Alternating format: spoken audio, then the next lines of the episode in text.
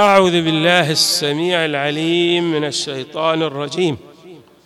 بسم الله الرحمن الرحيم والحمد لله رب العالمين.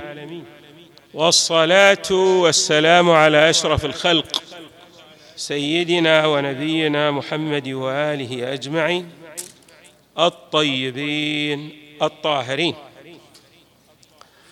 قال الله تعالى في القرآن الكريم إن الذين يحبون أن تشيع الفاحشة في الذين آمنوا لهم عذاب أليم في الدنيا والآخرة والله يعلم وأنتم لا تعلمون.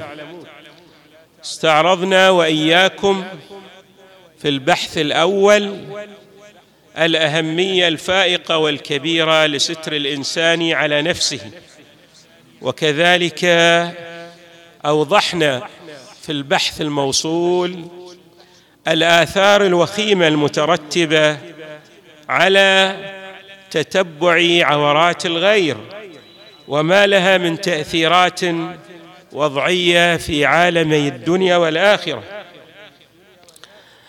الروايات الواردة أيضا كما أولت عناية كبيرة وفائقة لستر الإنسان على نفسه كذلك أكدت على أهمية ستر الإنسان على أخيه المؤمن والمسلم وأن الإنسان حري به أن يستر على عورات الغير. وكما أسلفنا فإن نشر الذنوب والآثام والمعايب أكان للنفس أو للغير هو استصغار للمعاصي وبالتالي هو مصداق واضح لإشاعة الفاحشة في المجتمع. وجعل الناس لا يتهيبون اقتراف تلك المآثم والمآزر التي نهى الحق تبارك وتعالى عنها. من هنا أيضا أفصحت الروايات مبينة على أهمية الستر وما يترتب عليه من الثواب الجزيل والآثار الوضعية العظيمة لستر الإنسان على أخيه المؤمن. قال صلى الله عليه وآله من ستر على مؤمن فاحشة فكأنما أحيا موؤودة بمعنى كأنما أحيا نفسا يراد أن توأد أن تقتل أن يقضى عليها. ونحن نعلم أن من أحياها فكأنما أحيا الناس جميعا. بل في بعض الروايات أن ذلك هو أعظم من إحياء النفس. قال صلى الله عليه وآله من أطفأ عن مؤمن سيئة كان خيرا من ممن أحيا موؤوده. وعنه صلى الله عليه وآله. من علم من أخيه سيئة فسترها. ستر الله عليه يوم القيامة. ما أحوج ما يكون العبد إليه من ستر العيوب يوم القيامة. الله سبحانه وتعالى يعبر عن هذا الموقف العظيم بأنه هو إظهار ما في السرائر يوم تبلى السرائر.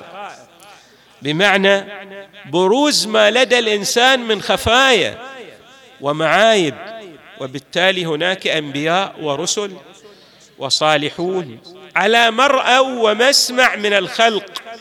فالإنسان يفتضح أيما افتضاح وهناك أعمال تسهم بدور إيجابي في الستر بل في أعظم مراتب الستر وهو الستر على الإنسان من المعايب والآثام التي اقترفها في دار الدنيا في عالم القيامة.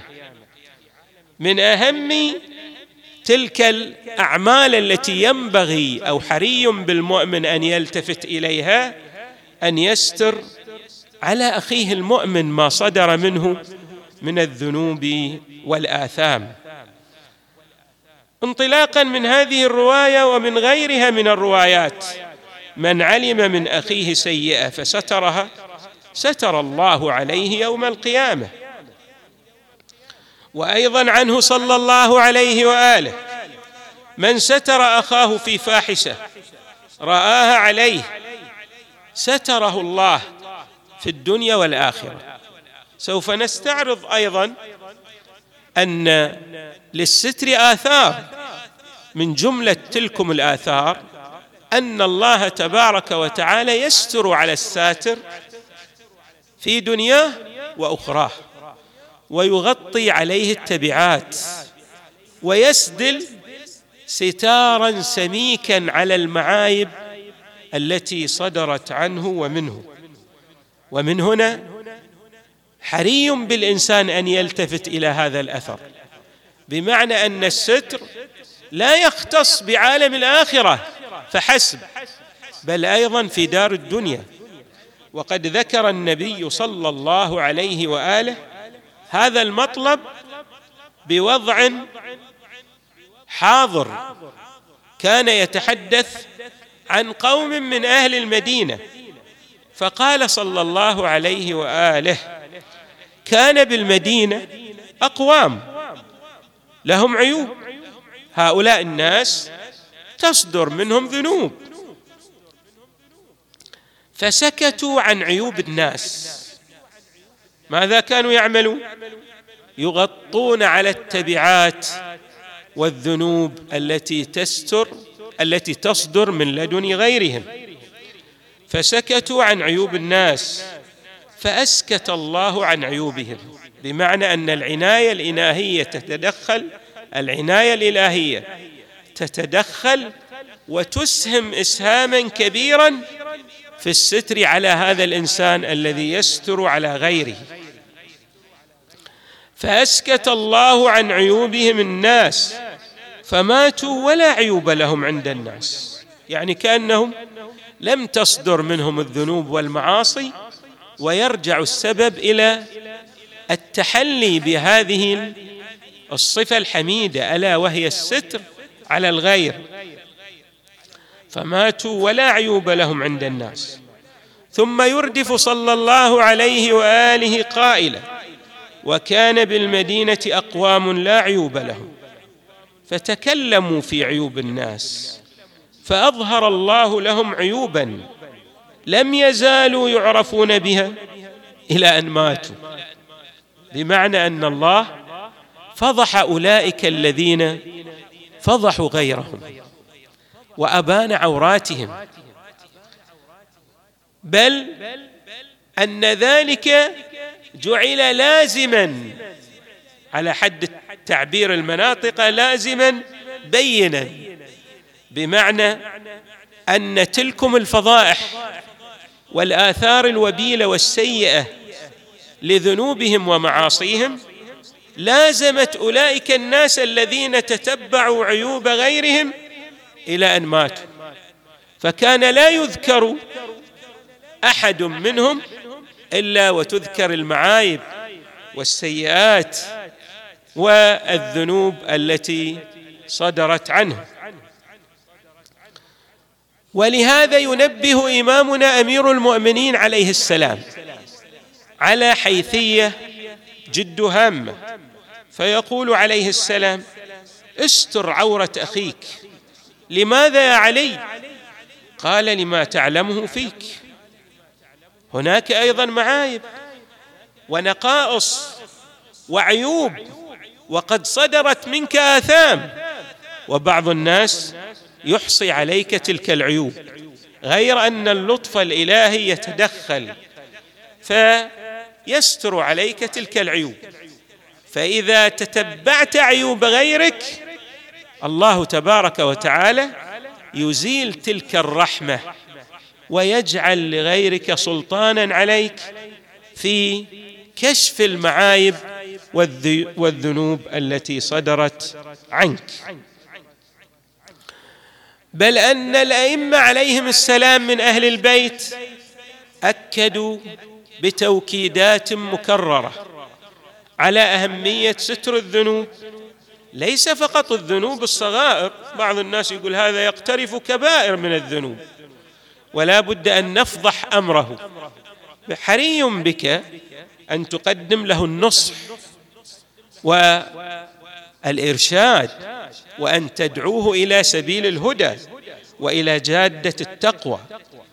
بدل أن تذكره بتلك الذنوب والمعاصي والمعاصي التي صدرت عنه. قال إمامنا الباقر عليه السلام في هذا الشأن يجب على المؤمن يجب للمؤمن على المؤمن أن يستر عليه سبعين كبيرة. كلمة سبعين لا يراد بها العدد يعني أن يستر عليه الكثير من الذنوب الكبائر وهذا للأهمية التي أسلفناها فيما تقدم حتى لا تشيع الفاحش الفاحشة في المجتمع وتستصغر الذنوب وبالتالي تقترف تلك الذنوب نتيجة لاستصغار تلك الذنوب وأنها قد صدرت من فلان ومن فلان فالأمر يشبه أن يكون طبيعيا. ويقول إمامنا أمير المؤمنين عليه السلام في إبانة لحيثية أيضا جد جميلة كالحيثية السابقة التي أشار إليها الإمام الباقر بل أفصح عنها عليه السلام. فقال من ساترك عيبك وعابك في غيبك فهو العدو فاحذره. هناك من تؤكد وإياه على أواصر الصداقة والاحترام المتبادل ولكن هو يختل لك ويحصي عليك ما يصدر عليك من سيئات ومن معايب وذنوب. فيقول حري بالعاقل الحاذق الحصيف أن يلتفت إلى من يصادقه. هؤلاء الأصدقاء قسم منهم لم يترسخ الإيمان في قلوبهم. ولهذا قد يستر عليك العيب لأنه على صداقة كما يزعم بعض الناس. ولكن هذه صداقة ليست صحيحة وليست سليمة بمعنى أنها لا تقوم على مبادئ الود والاحترام المتبادل. فهذا يستر عليك العيب. ماذا؟ في الظاهر ولكنه يحصي عليك تلك المعايب ليفضح أمرك تجاه الغير إذا غاب عنك. يقول عليه السلام من ساترك عيبك عابك في غيبك فذلك هو العدو. حري بك أن تكون حصيفا في رأيك عاقلا حاذقا لتعرف هؤلاء الناس وتتجنب الخطى وإياهم. وأيضا في رواية أخرى كاشفك في عيبك حافظك في غيبك. هؤلاء الناس الذين يسدون النصيحة ويبدون لك العيوب لكن تجاهك يقول قد صدر منك كذا وحري بك أن تبتعد عن مساخط الله تبارك وتعالى. هذا في الحقيقة لا يريد أن يهتك لك سترا. ولذلك يبدي لك النصح حاضرا. في حاضرك. لماذا؟ لأن الهدف من إبداء النصح حاضرا هو الحفاظ على سترك عندما يغيب عنك. كاشفك في عيبك حافظك في غيبك. نسأل الله تبارك وتعالى أن يجعلنا ممن يستر العثرة. ويعفو عن الزله ويسير في هذا الطريق الذي عبد من محمد وعلي وآلهم وآلهما صلوات الله وسلامه عليهم أجمعين. والحمد لله رب العالمين. وصلى الله وسلم وزاد وبارك على سيدنا ونبينا محمد وآله أجمعين الطيبين الطاهرين.